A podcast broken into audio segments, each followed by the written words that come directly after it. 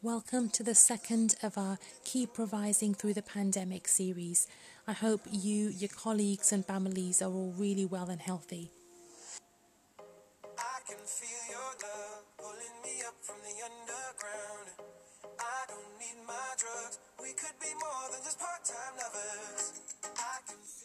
We're sticking with pediatrics and covering microcolon, a very popular exam topic both for the written and the vivas. We'll use one of my favourite songs ever. So here we go microcolon.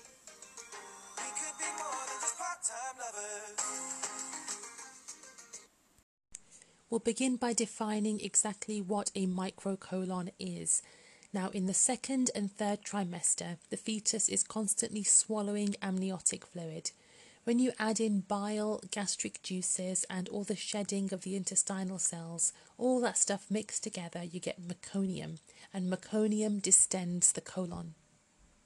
So, if any part of the colon has not been distended with meconium in utero and hasn't therefore been used, then you end up with a microcolon.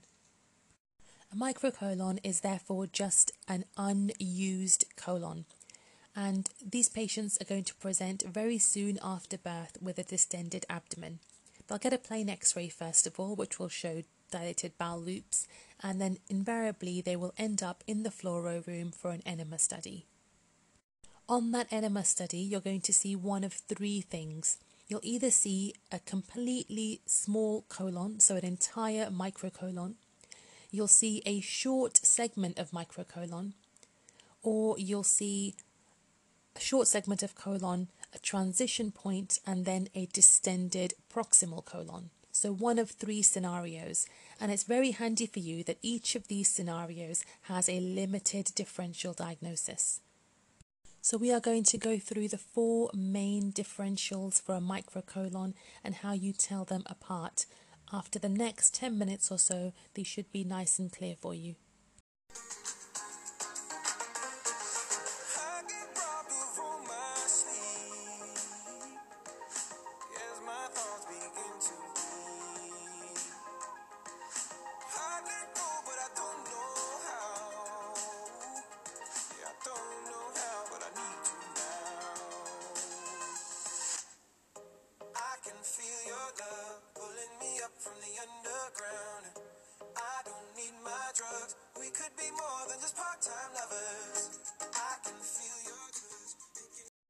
Let's begin with meconium ileus.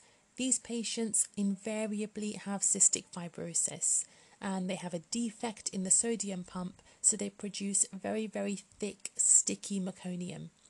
The meconium likes to sit in the terminal ileum and block it in utero so nothing gets past. What you then get is proximal to this blockage, the ileum is distended, and distally the colon is unused, so you have a complete microcolon. So once you do your enema, you'll see a full length, small caliber microcolon. Contrast will reflux back into the terminal ileum, and because there's meconium sitting there, you'll see a filling defect there. It's often described as looking like pellets, multiple pellets sitting in the terminal ileum. Some places describe it as a soap bubble appearance of meconium. But what you'll get is a complete microcolon, contrast into terminal ileum, and within that contrast, you will see multiple filling defects, whether it's pellets, whether it's a soap bubble appearance, some places even call it a ground glass appearance. But essentially, you're seeing thick, sticky meconium pellets in the terminal ileum and a microcolon. The enema that you've just done is likely to wash away and treat the meconium that's blocking off the terminal ileum. So the enema is both diagnostic and therapeutic. These patients will obviously need to go on to have a CF sweat test and management for cystic fibrosis. I can feel your love pulling me up from the underground. I don't need my drugs. We could be more than just part time lovers. I can feel your touch picking me up from the underground. I don't need my drugs. We could be more than just part time lovers.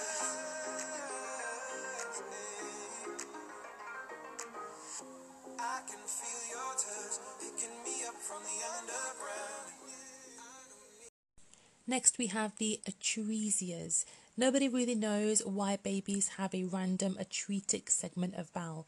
The leading theory is that ischemic insult in utero will obliterate the intestinal lumen, and the baby can then end up either with segmentation of the bowel or a fibrous band can remain where the bowel lumen was supposed to be. Atresia can happen anywhere along the bowel, jejunum, ileum, or colon, and imaging and the clinical presentation is obviously going to depend on where the defect is. In the case of jejunal or ileal atresia, you're going to see multiple dilated loops of bowel on the abdominal x ray. With ileal jejunal atresia, when you do the enema, you'll see a complete microcolon, and then contrast will reflux into the terminal ileum and stop at a blind ending bit of ileum. So compare that with meconium ileus, where you also have a complete microcolon. The contrast again also goes into the terminal ileum, but there you see the soap bubble or pellet like meconium, which is blocking the terminal ileum. With ileal atresia, you also have a microcolon, and again, contrast refluxes back, but you have a blind ending bit of bowel where the contrast will stop. That's ileal atresia. Similarly, you can get atresia within the colon. The mechanism is the same, it's nowhere near as common as the ileal or jejunal atresias. And as you'd expect, on the enema, you'll see a microcolon up until a blind ending bit of large bowel. That's fairly straightforward, ileal and colonic atresia. From the underground. I don't need my drugs. We could be more than just part-time lovers.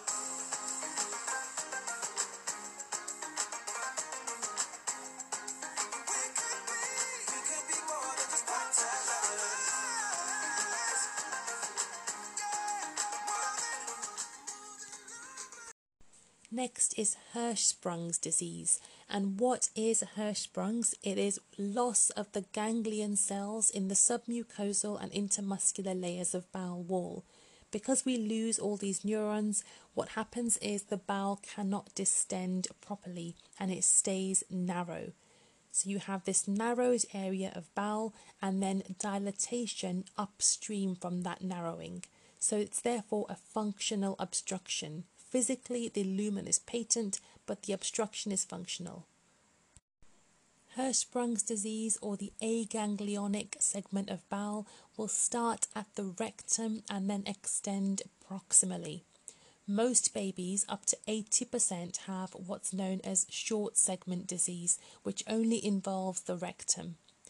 So, the rectum, like we've said, doesn't distend properly, it can't distend, and then the sigmoid just proximal to the rectum will dilate and that gives you the classic inverse rectosigmoid ratio, basically meaning that normally the rectum should be bigger than the sigmoid. In Hirschsprung's, the sigmoid is bigger than the rectum.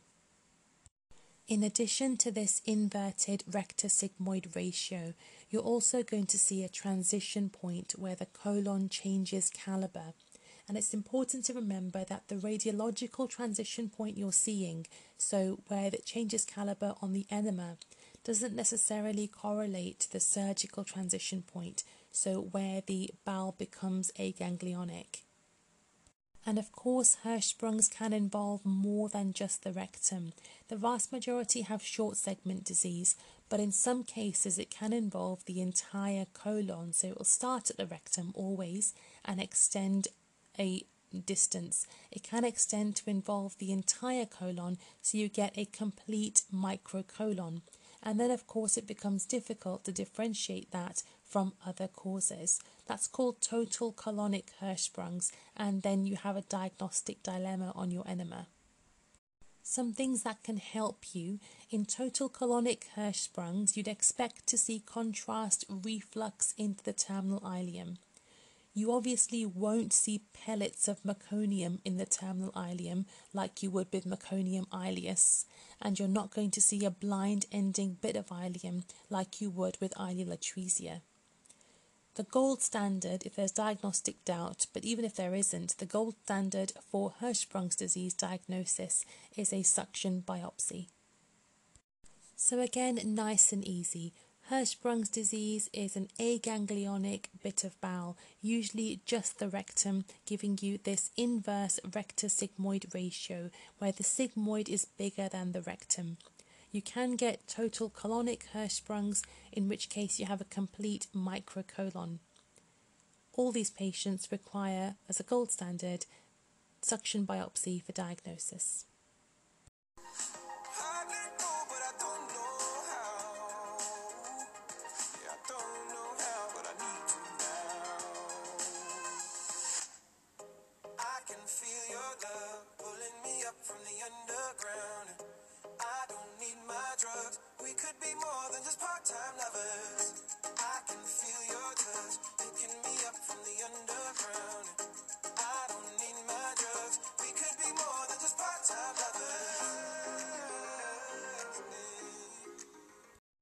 Finally, small left colon syndrome. This is also confusingly known as meconium plug syndrome and functional immaturity of the colon. What this is essentially is a plug of meconium which is blocking the left colon, giving you a small left colon, as the name suggests. We don't know why children get this. We know that the mothers are often diabetic and rarely it's associated with maternal magnesium sulfate for preeclampsia. But as the name suggests, all you really need to know is you'll see a small left colon on the enema containing filling defects. These filling defects have been described as soap bubble appearance, and these are just thick plugs of meconium. There'll be an abrupt change of colon caliber from the small left colon to the normal splenic flexure, and the remainder of the bowel is going to be normal. This will sort itself out. The enema that you use to diagnose it will often relieve the obstruction. These patients do not have cystic fibrosis, there is no association, and they're usually fine. So that's nice and straightforward. Small left colon syndrome is a small left colon caused by plugs of meconium. There'll be an abrupt change in caliber at the splenic flexure where the rest of the colon proximal to this will be completely normal.